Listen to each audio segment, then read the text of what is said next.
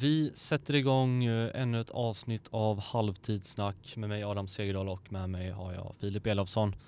Eh, vi ska som vanligt gå igenom eh, vad som har hänt den här veckan. Det blir lite extra fokus på presskonferensen igår kanske. Ja, det måste bli lite landslagsfokus nu, nu, nu med tanke på att vi har det största som har hänt landslaget på bra länge skulle jag säga. Mm, vi pratade ganska mycket landslag förra veckan så att vi får väl gå igenom lite ja, den här trupputtagningen som var eh, också.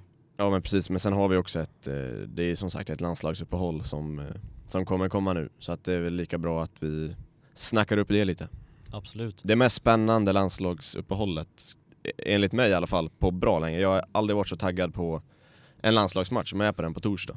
Är Zlatan en faktor till att du är så taggad kanske? Uh, kan, det kan vara, men jag är inte säker. Det finns också annat Jesper Karlsson och lite sådär som man är Svintaggad, nej jag skojar. Han är, han är den enda faktorn.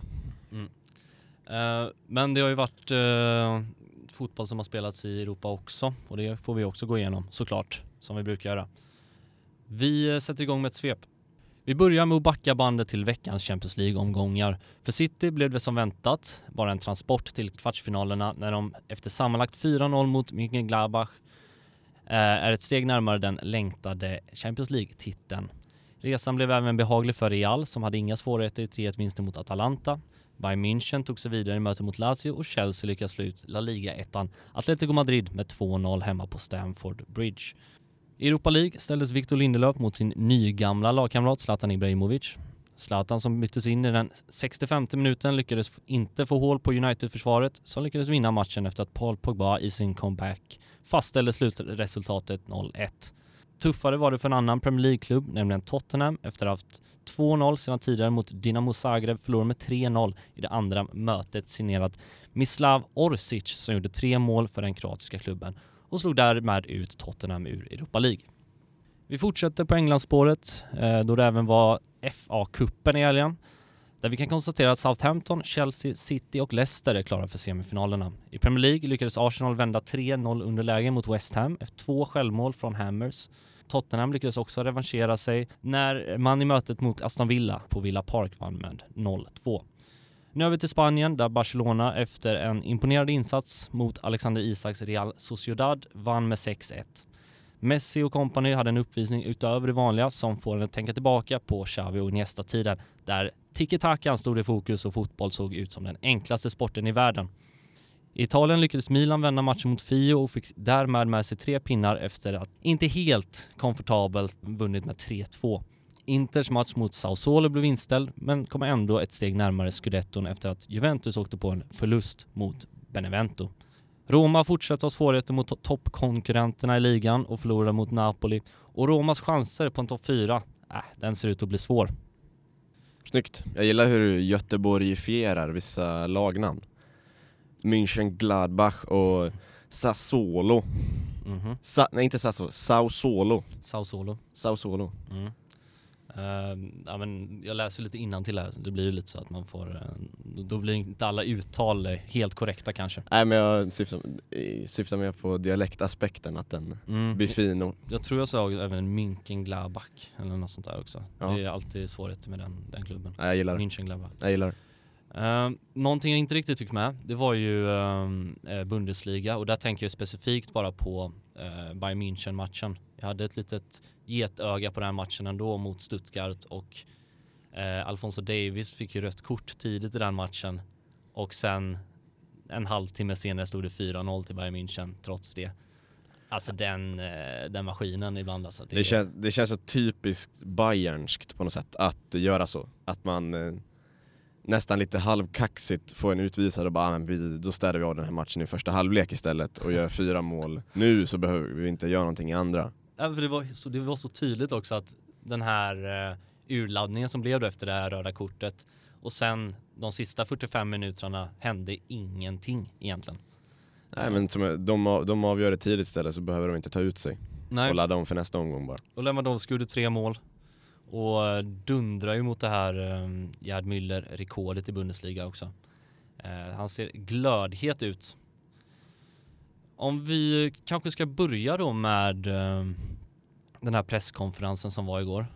Ja, presskonferensen med stort P får man ändå säga. vilka, vilka superproffs de är, Janne och Zlatan. Mm.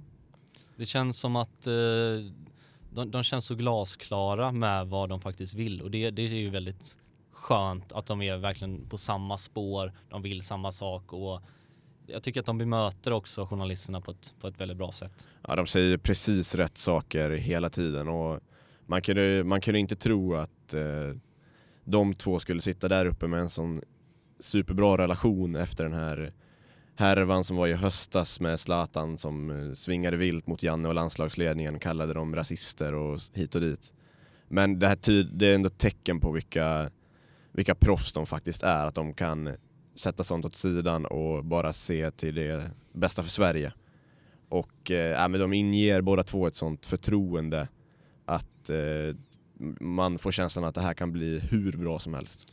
Och man ser också på, på Zlatan, alltså han vill ju inte riktigt erkänna det här att han kanske har blivit lite mer ödmjuk och det behöver han inte ha varit heller. Men just igår kändes det som att han, han, han kände som att han hade en ganska liksom ödmjuk inställning till det på ett sätt. Ja absolut, eh, Zlatan är ju alltid Zlatan men ödmjuk kanske framförallt mer mogen skulle jag, tycker jag. Man ser i, ah, liksom i hans inställning till det här att han är här för att, eh, för att hjälpa Sverige och göra ett bättre avslut på sin landslagskarriär. För att han är fortfarande Sveriges bästa spelare och han kan verkligen bidra. Jag tycker på frågan om den här, eh, liksom att vi har ett, att det är stor konkurrens i anfallet och det kommer roteras. Han får frågan om, eh, om det skulle bli några sura miner exempelvis om han bänkar. Inga problem svarar han, ingen fara alls. Och det är liksom inger någonstans en sånt skönt förtroende att han kan bara att han vet vad han är där för, eller vad jag ska säga. Att han är där för att hjälpa Sverige, men sen är det upp till Janne att matcha laget på det sättet han tror är bäst. Och om Zlatan då hamnar på bänken i en match, det är inga bekymmer. Nej, det känns som att det är ganska glasklart på den fronten. Det som jag nästan tyckte var roligast på den här eh, presskonferensen, det var ju frågan om vilket nummer han skulle få. Ja. När, eh, när han egentligen hade frågat då Isak att kan inte jag få elvan? Och Isak hade då sagt någonting i stil med att ja, jag kan ta tillbaka den sen när du, när du lägger av om 6-7 år. Ja. den stilen. Ja precis, och så här, Forsberg hade ringt upp också och sagt exakt, att exakt. Uh, nej men du ska fan ha tian liksom. Ja. Så att nej nej den är din, nu vill jag starta ett nytt kapitel liksom. Men, eh, ja, men det var just att det hade liksom spekulerats i ja, men det, vilka nummer är det som finns lediga. Han hade ju 18 en tid i PSG och det kanske han ska ta men det är inget snack när han kommer in där utan han, han, får ett bra nummer. Det ska inte vara något snack. Alltså man, man är ju en dåre om man, om man, in, om man, om Zlatan ber om ens nummer och man säger tvär nej liksom. Alltså det är typ, om man jämför, det finns kanske fem spelare i hela världen skulle jag säga som har stjärnstatus nog att kunna neka Zlatan ett nummer. Mm. Alltså i, i hela fotbollsvärlden. Ja, ja, möjligt. Men samtidigt ska man ju säga det också att det var inte, det var inte så att han liksom krävde att nej, han skulle nej, få nej, ett nej, visst absolut utan det var ju också att han han, han, han frågade helt Ja men han betonade ju det också på presskonferensen att han frågade snällt om, om han fick ta nummer 11. Och sen tror jag också att det är, man kanske blåser upp det till lite stor grej också vilket nummer Zlatan ska ha. Det blir ju mycket större grej än vad det egentligen är. Jag tror inte att han lägger jättestor värdering i det och jag tror inte att de andra spelarna heller gör det. In, inte alls. Han säger ju det själv också. Jag, jag num, alltså för att Janne hade, när Janne besökte han i Milano efter eh, Erik Nivas intervju i Sportbladet, eh, Guldbollen-intervjun där, så hade Janne frågat honom, men vilket nummer vill du ha liksom? Och Zlatan sagt, det spelar ingen som helst roll, alltså jag spelar med vad som helst liksom. Han vill ju bara att det ska stå Ibrahimovic på ryggen Exakt. så är han, så är han nöjd. Ibrahimovic på ryggen och eh, svenska landslaget på, på bröstet liksom, så det är det han är här för nu. Och mm. eh, allt runt omkring det skiter han i. Någonting annat som stack ut lite det var ju att man fick se en sårbar Zlatan i slutet av presskonferensen. En Zlatan som man kanske aldrig har sett, eller inte vad jag kan komma på i alla fall. Nej, inte jag heller. Aldrig, aldrig någonsin sett han så tagen av en situation, eh, tagen av en fråga. Och det, jag tycker också att det är något fint i det på något sätt. Att eh, det är en mognare Zlatan, en större Zlatan som är på plats nu i svenska landslaget än vi har haft tidigare. Mm att eh, den Zlatan är nu är någon han inte har varit tidigare. Det är samma spelare, samma ledare, samma person på planen liksom. Men jag tycker någonstans känslan är att han är snart 40 Och det är också, återspeglar han på något sätt i det han säger. Att han, eh, han vet att han går mot slutet av sin karriär, även fast man inte kan tro det kanske. Men att de sakerna han säger är så, men han känns så mogen på ett sätt som jag tycker inte att han har gjort tidigare. Och bara att han kan bryta ut i gråt på en presskonferens känns som att man har varit ljusår ifrån tidigare. Men nu gör han det liksom, av en fråga om sin familj. Mm. Och det känns så genuint på något sätt. Det man också ska lägga till är väl också att han bor väl egentligen själv i Milano medan hans, familj bor här i Sverige för tillfället. Och han åker ju också på de här landslagssamlingarna istället för att åka hem till sin, sin familj. I vanliga fall så brukar han ju ja, träffa dem när det är sådana här uppehåll såklart. För att då har han lite tid över. Men nu så tar han ju faktiskt den tiden från familjen för att spela landslagsfotboll. Och då är det heller inte konstigt att eh, han blir lite berörd när han tänker på det. Att han inte kommer få, få träffa dem eh, på, det, på det sättet. Att han gör en uppoffring. Det, det är det jag försöker säga. Precis, och jag tycker att det vi får se här nu är en sida av Zlatan som vi svenskar inte har tänkt på eller sett tidigare. Alltså, vi, man tänker alltid i Sverige att Zlatan är den här kaxiga ledaren som är liksom iskall och bara bryr sig om att vinna. Men här tycker man får se en varm Zlatan, en genuin person som, som eh, visar känslor på ett sätt och inte bara det med familjegrejen utan också på liksom vad han ska med tillföra på planen. Att han, han kan ta en bänkning, han är inte här för att leda det här landslaget eller på något sätt vara den största profilen. Alltså, alltså det känns som att det är så han vill ha det, utan han är här bara eh, för att hjälpa Sverige och vara den fotbollsspelaren han är, inte den personen runt omkring han är. Om du förstår vad jag menar. Att eh, han är här för att leverera och göra det bästa han kan för landslaget och inget annat. Och det, det tycker jag är en sida av Zlatan vi inte riktigt har fått sett eller se tidigare. Exempel, alltså om man tar en jämförelse typ med eh, den här Spurs-serien, jag vet inte om du har sett den, eh, på Amazon, där man får följa Tottenham under en säsong. Mm. Att man får se en sida av José Mourinho man inte får se utåt. En, eh, en Mourinho som skämtar och är glad och liksom snackar med grabbarna på träningen och, och ler och, och är en, liksom en fin person. Men sen utåt är det, man ser den här hårda, tuffa Mourinho som är en tråkig och liksom person som är svår att tycka om. Det, det jag tycker vi får se här är en Zlatan som är extremt lätt att tycka om. Mm. Och en Zlatan vi, som, som sagt vi inte har sett tidigare. En Zlatan som är här för att göra det bästa för Sverige. Och det är ju så att han, han kanske inte behöver ha de här taggarna utåt i det läget han befinner sig just nu heller. För att liksom utgöra den här liksom, ska man säga storheten eller den stjärnglansen som han faktiskt har. För det märker man ju också i den här frågan, eh, Eh, alltså så här när han blir berörd, att det, det är liksom ingen på hela presskonferensen som faktiskt kommenterar det här. Utan alla är liksom, oj, Zlatan gråter, vi, nu, nu får vi fråga om något helt annat här. Även han som ställde frågan var ju lite så här, oj, sorry, jag... Men vi tar den här frågan istället så här, att de liksom byter helt där. Medan för en annan spelare så hade man ju någonstans som journalist faktiskt velat veta vad, liksom, vad grundar sig det här i? Eller varför liksom reagerar du så här? Ja men exakt, man, som, alltså, det känns som att journalisterna blir liksom tagna av en situation de aldrig har varit i tidigare. Att man ser Zlatan fälla tårar på en presskonferens. Det, har- det har man liksom inte varit i närheten av förut men nu får man se det. Och, men jag tycker dock det kan vara lite, det är lite dåligt av journalisterna faktiskt att inte räck, eh, sträcka upp armen och fråga vad, att be han utveckla liksom, be han fortsätta på det spåret. Särskilt liksom den utländska median, brittiska median som var där också som inte ens förstår vad det handlar om eftersom man har svarat på den här frågan på svenska. Att ingen av dem hoppar på, hoppar på det, det spåret. Liksom. Man har ett jätteläge där när Zlatan sitter och torkar, torkar ögonen. Liksom. Men, eh, men det kanske är också vad det som utstrålar, eller det som Zlatan utstrålar. Att eh, sven, svenska journalister kanske har den respekten för han. Att ser man, ser man han sitta så sårbar, då låter man det vara. Liksom. Och lite så här att jag tror att det är många, var många journalister där som ville ha liksom, svar på den här frågan men att man själv kanske inte ville räcka upp handen i det läget och, och ställa frågan. Det, det kan ju vara något sånt där också att man inte riktigt vågar för att det är en Zlatan Ibrahimovic.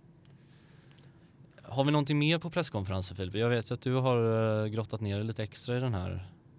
Nej men det är väl i så fall, eh, eller i så fall, det man tänker på är väl också det här lagkapten, frågan om vem som ska vara lagkapten i det här landslaget. Och där tycker jag också Zlatan hanterar det så sjukt bra när han svarar att ah, nej men så vitt jag vet så finns det en lagkapten redan i det här laget och det är Andreas Ramqvist. Mm. Och eh, jag ska inte komma in och förändra någonting där utan han är lagkapten och så ska det förbli liksom. Och sen att Janne sen också svarar på den frågan, ja ah, nej Gran, Granen är lagkapten men han är uttagen nu som femte mittback med tanke på hans historik som har varit det senaste året. Vilket innebär att han inte kommer spela. Och där har vi gått runt på lite andra lagkaptener med Ekdal och... Vem är det mer som var lagkapten? Det är Ekdal, Berg? Forsberg har väl varit lagkapten? Berg, Forsberg. Och, eh, och att han säger det att Ja, nej men i framtiden med Zlatans ledaregenskaper kan han absolut vara en tilltänkt eh, lagkapten.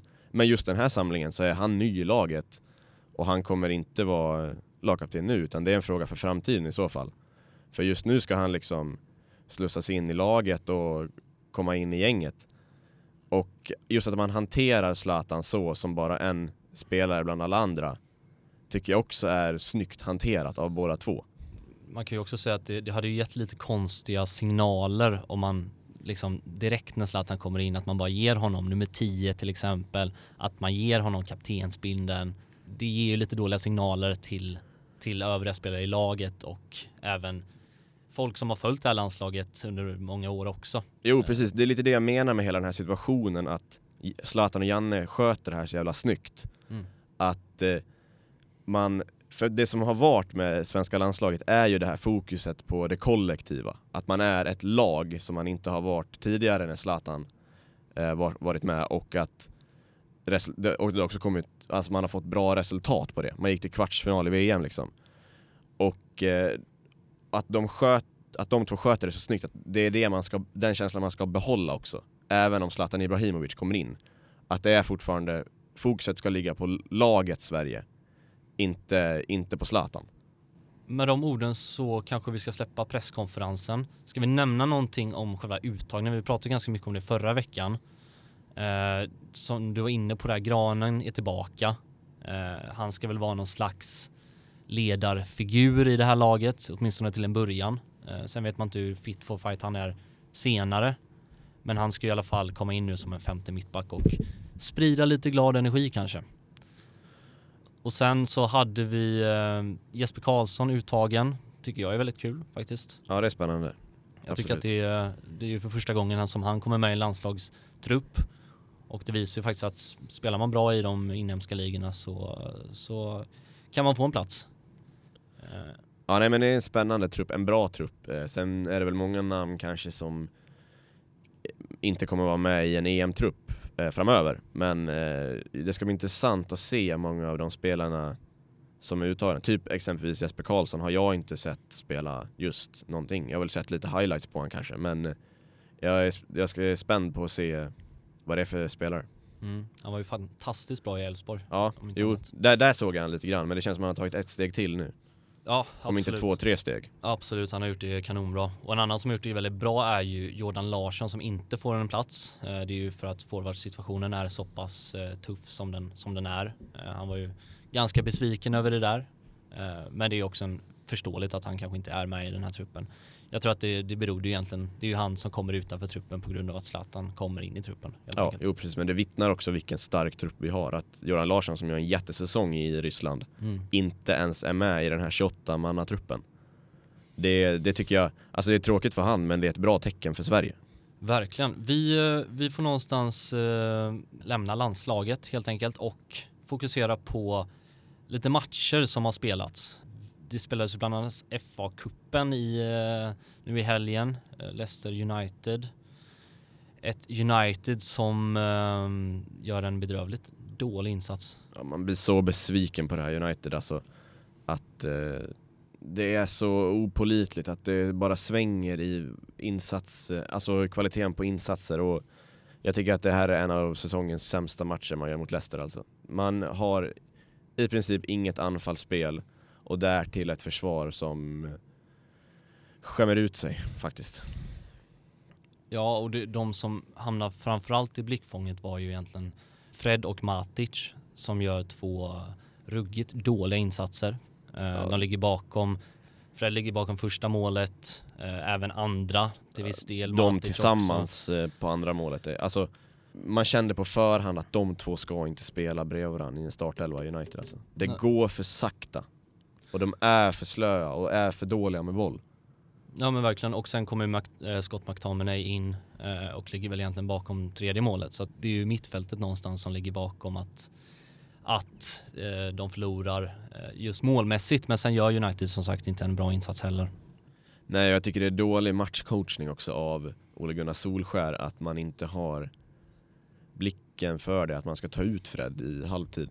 För att han är så dålig i första halvlek att han, alltså han har knappt en passning rätt. Men ändå den man tar ut sen när man väl byter ut en innermittfältare är Matic. Som också var bedrövlig, men ändå bättre än Fred.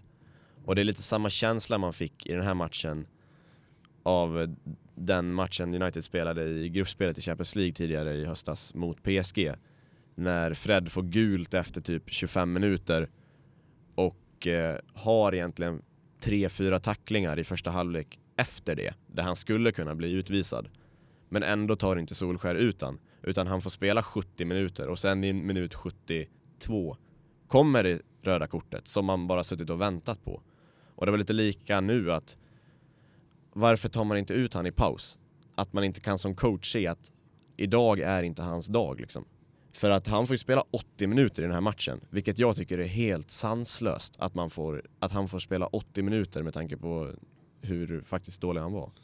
Det, det jag kan känna med United, om vi pratar lite mer generellt, det är att alltså så här, det finns ju delar i det här laget som inte riktigt håller för en eh, toppnivå i, i Premier League eh, och ska definitivt inte spela i Uniteds startelva.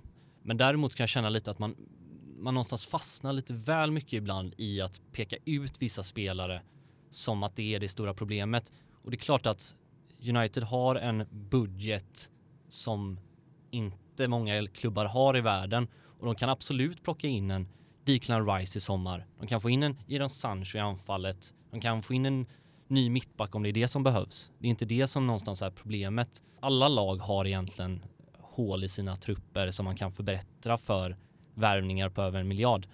Men det som däremot är problemet med United det är att deras spel inte utvecklas och det finns inga tendenser riktigt till att det utvecklas. Och då spelar det liksom ingen roll vilka man kanske tar in för att man kommer inte komma närmare City i toppen så länge man inte ser några tendenser till att det här laget ska liksom spela upp sig och bli ett, ett lag att räkna med om en, om en guldstrid. Och då landar man någonstans i det här som man, som man satt och liksom funderade på för två år sedan när Ole Gunnar eh, kom till United att är han verkligen den personen som ska ta United till den platsen där de en gång har varit? Och jag kan väl känna någonstans nu efter två år att jag känner väl lite samma som jag gjorde då att jag tror inte det. Jag tror inte att han är den personen som kommer göra det. Och det största problemet för United just nu är, som jag känner, är hur, hur liksom man ska få bort honom. För att det är ändå resultatmässigt så är det, är det en bra säsong. De, ja, I eh, ligan i alla fall. Ja men de, de ligger liksom tvåa i ligan. De har ändå tagit sig vidare från Europa League och eh, sen det är ju de här plumparna mot ja, i Champions League och i FA-cupen nu då men liksom resultatmässigt så har de ju faktiskt vunnit extremt mycket det senaste året. Tänk bara förra våren och den här säsongen. Det är liksom, de får ju med sig resultat det, det som talar då för Ole Gunnar det är ju de här resultaten plus då att han faktiskt har fått spelare att riktigt blomma ut som Shaw och eh, Bruno Fernandes. Men att det kanske inte räcker till på ett sätt för att han måste kunna utveckla det här laget till att faktiskt bli ett lag att räkna med om en riktig titelstrid och utmana City. Ja, nej, jag håller helt med. Alltså i, under hela den tiden som Ole har haft det här laget nu har jag aldrig sett, suttit mig ner och sett på en match och tänkt att jäklar vilket eh, fint spelmönster United har. Eller vilken, eh, vilken, att man kan se någon spelidé och liksom tydlighet i hur man vill spela fotboll. Utan det är mest bara ut på plan, ställa elva man på plan och ut och köra. Om du exempelvis kollar på City när de spelar, eller Liverpool, inte i år kanske, för de har gått så dåligt, men tidigare Liverpool, förra säsongen exempelvis, att eh, man ser en tydlig idé, en spelfilosofi som Klopp och Guardiola sätter på sitt lag och varenda spelare vet vad de ska göra och har sin roll. I United tycker jag man ser ingenting av det. Att det är bara, det är bara ut och kör och hoppas på att, vi kom, att Bruno löser ett, ett friläge åt Rashford eller att Bruno sätter en straff och att eh, försvaret gör sitt liksom. Jag tycker inte att man kan se någon tydlig plan för Manchester United hur de ska spela fotboll. Den stora skillnaden är ju Bruno Fernandes, för utan han så hade de ju inte legat där de gör idag i ligan.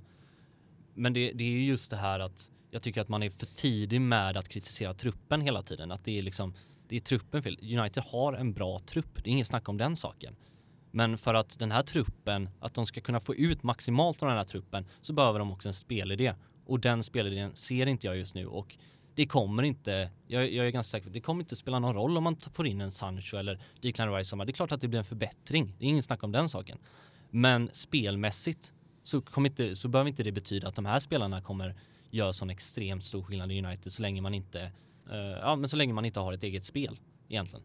För just nu är det en ganska destruktiv fotboll och det, det ser jag inte ett, ett topplag i Premier League eh, ha om de ska, ska kunna vinna ligan. Det funkar i allsvenskan att satsa på defensiven men det funkar inte i Premier League. Nej precis, för att nå den toppen eh, United ska vara på så krävs det ju betydligt mer än att bara värva in stjärnor. Om vi blickar över till Spanien så var det ju lite mer eh, anfallsinriktad fotboll i den matchen i alla fall. Eh, mellan Barcelona och Real Sociedad. Där eh, Isak är ganska nära på att sätta dit en boll i början men eh, efter det så är det ju Barcelona för hela slanten. Ja men verkligen, jag måste bara säga det att eh, även fast de förlorar med 6-1 eh, så var Alexander Isak grym. Det, han står ju för det lilla anfallsspel Real Sociedad hade står ju Isak för 99% av. Sen är han väldigt ensam i varje anfall men han gör det jobbigt ändå för Barcas försvar de få stunder Sociedad faktiskt kan komma i kontringar och ha lite kontroll på bollen. Så att eh, det ska sägas. Alexander Isak var trots eh, slutsiffrorna grym i den här matchen. Ja, man, man, man, kan väl säga att Sociedad gör inte sin bästa match, men det är ju... Men det gör Barcelona kan man säga. Jag kan säga att även fast de skulle göra sin bästa match för säsongen så hade de inte Nej. på där Barcelona för att de är totalt överlägsna. De var grym i den här matchen. Och, de, sp de spelar en fantastiskt fin fotboll. Ja, nej, man fick verkligen så här vibbar av hur det var, såg ut för tio år sedan när man spelade den här tiki-taka-fotbollen. Sista målet är exempelvis där det är fem pass i rad på en touch liksom innan Messi slår ner den i, i målet. Och eh, det var kul att se på något sätt att eh, Barca faktiskt har de här nivåerna i sig. Det fanns verkligen en sån här lekfullhet i deras spel som man någonstans inte har sett eh, på ett tag. Visst att det får man också komma ihåg att vi har ju ändå kritiserat Barca lite då och då men de har ju faktiskt gjort ett bra kalenderår än så länge. Eh, det har ju faktiskt sett riktigt bra ut för Barcelona och de titeln är ju fortfarande i, liksom, inom sikte för dem. Och det trodde man ju inte eh, inför eh, 2021 att de skulle vara med och slåss där uppe. Ja, nej, men verkligen. Det känns som att det som har hänt i liksom, styrelsen och ledningen lite har eh, smittat av sig på vad som hände på plan. Att när det var kaotiskt och när det var ändå en ledning som inte var omtyckt så var spelet heller inte bra. Men nu när man har fått tillbaka sin gamla president Laporta så har det också börjat gå bättre på planen. Och jag tycker man ser det på framförallt Lionel Messi, att han njuter av sin fotboll igen. Och eh, att han har steppat upp och var, är den Messi man förväntar sig att Messi ska vara. Och då, då funkar ju också hela Barcelona. Men även spelare som typ eh, Busquets var bäst på plan, tycker jag, mot Sociedad. Griezmann är grym och gör, och gör kalasmål liksom. Och Dest. Dest, svinbra också. Alltså man, man ser på hela laget att klubben mår bättre nu. Klubben mår, mår, mår bra och det kommer bli en otroligt spännande ligaavslutning i La Liga. Jag tror att det hade varit väldigt, väldigt viktigt för Barcelona att få med sig någonting från den här säsongen, någonting positivt i och med att det sportsligt har sett väldigt turbulent ut. Att få någonting med sig på planen tror jag ger en otrolig lagmoral till Barcelona. Det tror jag med. Också en sån sak som att om man är med hela vägen i den här ligastriden och känner att man, man är där man, där man vill, då har man ju liksom guldläge också på att behålla Lionel Messi i sommar. något som kändes helt avlägset i höstas när, när det var så turbulent som det var kring klubben. Men det tror jag är med de, den ekonomiska verklighet eh, Barcelona har så tror jag att det skulle vara det största styrkebeskedet om man håller, behåller Lionel Messi i sommar. Mm. Och det känns som att de kommer göra det nu. Vi kan ju också nämna bara att de två andra Madrid-klubbarna som slåss om eh, den här eh, titeln i La Liga vann ju sina matcher också. Det sa jag inte i svepet men det kan ju vara bra att ha med sig. Eh, så att det är, det är jämnt. I Italien så så hade ju Milan en match mot Fiorentina som man lyckades vända. Men den stora snackisen var väl egentligen Juventus Benevento eh, som Benevento gör väl sin största bragd i sin klubb. klubb klubbhistoria. Ja, jag tror det. Mm. Ja, nej men absolut. Och jag vet att jag sa det till dig tidigare att hade, hade det varit någon annan än Andrea Pirlo på den tränarbänken då hade han inte suttit kvar. Jag tror att han hade varit borta redan efter Champions League-uttåget. Men efter igår, eller efter i, i helgen, hade han aldrig suttit kvar. Tror du inte det? Nej, jag tror fa faktiskt inte det. Att man har ett sånt förtroende för Pirlo att eh, eftersom han är en klubblegendar och vem han är och har betytt för Juventus tidigare. Men en annan tränare hade, det hade resultaten hade inte varit bra nog för att man skulle kunna acceptera det. Nej, är det möjligt jag, jag, tror att Juventus någonstans själva kanske har landat i att det här är en säsong som vi helst vill, vill glömma. För att det var väl egentligen det här uttåget ur Champions League tog ju ganska hårt såklart eftersom att det är Juventus vi pratar om. Och nu känns det också som att Inter kommer eh, dansa hem den här scudetton ganska komfortabelt. I alla fall om sett till hur, hur det inte ser ut. Eh, och de har ju fått ett ganska stort försprång nu till, till övriga klubbar. Så eh, jag, jag, tror att Juventus bara vill glömma den här säsongen och satsa på att bygga upp den här liksom, eh, återuppbyggnaden eh, som, de, som de pratar så himla mycket om. Värva in lite unga spelare i sommar. Och de verkar ju fortfarande ändå ha ett stort förtroende för, för Pirlo. Sen om det hade varit annorlunda om det inte hade varit en tränare som hette Andrea Pirlo hade kanske varit annorlunda. Och jag tror att kanske att Juventus-supportrarna åtminstone hade varit ganska mycket mer hårda mot, mot tränaren eh, om det nu inte var en klubblegendar eh, jo, på samma sätt. precis. Och man, man kan ju tro också att Pir, alltså, om Juventus är under ombyggnation så är Pirlo en del av det projektet om du förstår vad jag menar. Att, att oavsett att resultaten inte går med dem i år så har man förtroende för han och att, att även han kommer att utvecklas i framtiden och att han är ändå rätt man för de här unga spelarna att man får se det så att det är ett framtidsprojekt. Mm, verkligen. Uh, den största toppmatchen i uh, Serie A var ju egentligen Roma-Napoli. Roma, uh, kort bara, de har ju otroligt tufft mot topplag. De, de, vinner inte de matcherna. Nej, det gör de inte och då, klar, och då hamnar man inte på Nej. bra positioner i ligan. Alltså, om du inte tar poäng mot dina konkurrenter i toppen av i tabellen, då, då kommer du inte ta några Europaplatser eller sådär. De eh, de har ju det sämsta snittet mot toppkonkurrenter på mer än tio år eller vad det nu är i Serie A. Så att ska man eh, ta en Champions League-plats då, då gäller det att man eh, steppar upp i de matcherna. Om vi bara ska liksom gå igenom, det har ju varit Champions League-lottning, kvartsfinalerna, som man såklart ser väldigt mycket fram emot. Det är ju PSG Bayern bland annat. Det känns ju som att det kan bli en riktigt bra match. Ja, absolut. Förra årets eh, final och eh, på förhand tycker jag den bästa och mest jämna matchen. Det känns ju som att om det är något lag som ska kunna ta sig vidare från en sån match, eh, ska kunna slå ut ett Bayern så är det PSG eller City i sådana fall. Ja, absolut. Det är väl de, de tre lagen, de tre bästa lagen i den här turneringen just nu. Mm. Så att eh, den matchen håller man ju eh, såklart ett öga på. Är det några andra matcher Filip som du, som du känner att... Alltså jag tycker ju på förhand att City-Dortmund är spännande. Alltså visst, City är stora favoriter när man går in i den här matchen, men jag tror eh, och hoppas för den delen att eh, man kan få det tufft mot ett Dortmund som eh, kommer köra 110 i den här matchen. Och det blir lite som, alltså, lite som Hålands eh, prövning mot City. Att skulle han dunka in ett par bollar då blir det som ett slutgiltigt bevis för han att eh, han är rätt man för jobbet om han nu skulle behöva bevisa sig något mer för någon. Jag, jag tror att City inte är helt eh, glada över den, den eh, lottningen faktiskt för att Dortmund är ändå ett lag som de kanske kan passa Ja. eh, ganska bra för den utmaningen. Nej det, det är precis det jag känner, att jag tror att deras spelstil eh, inte passar City på det sättet eh, City hade önskat i ett motstånd. Nej, sen hade jag inte lagt mina pengar på Dortmund. Det ska jag ju säga. Nej, eh, absolut City- inte. Men jag tycker det, att det är, en, det är en spännande match på förhand faktiskt. City ser ju faktiskt ruggigt bra ut och de är ju klara favoriter till den matchen. Real-Liverpool är ingen dålig match heller. Eh, Nej. En annan kvartsfinal. Och vad hade vi mer för kvartsfinal? Det var... Den fjärde och sista var Chelsea-Porto, där man hoppas för livet att Porto vinner den matchen. Där känns det som att både Chelsea är ganska nöjda med lottningen. De är nöjda med lottningen såklart, för att det är Porto. Men jag tror att Porto är ganska nöjda med den lottningen också. Ja men av de lagen som finns kvar så är det väl det bästa Porto kan få. Så det, det, det som känns lite konstigt det är att antingen Chelsea eller Porto kommer ju vara i en Champions League semifinal det här året. Ja, faktiskt. Det är galet vad man hejar på Porto i den här matchen. Ja, det är, jo, jo, jag gör ju det givetvis. Ehm, speciellt efter Juventus-matchen där så fick man ju upp ögonen lite extra vill, för. nu när man, i- när man inte håller på något specifikt lag av de lagen som är kvar så vill man ju att den här underdoggen ska gå vidare liksom. Mm.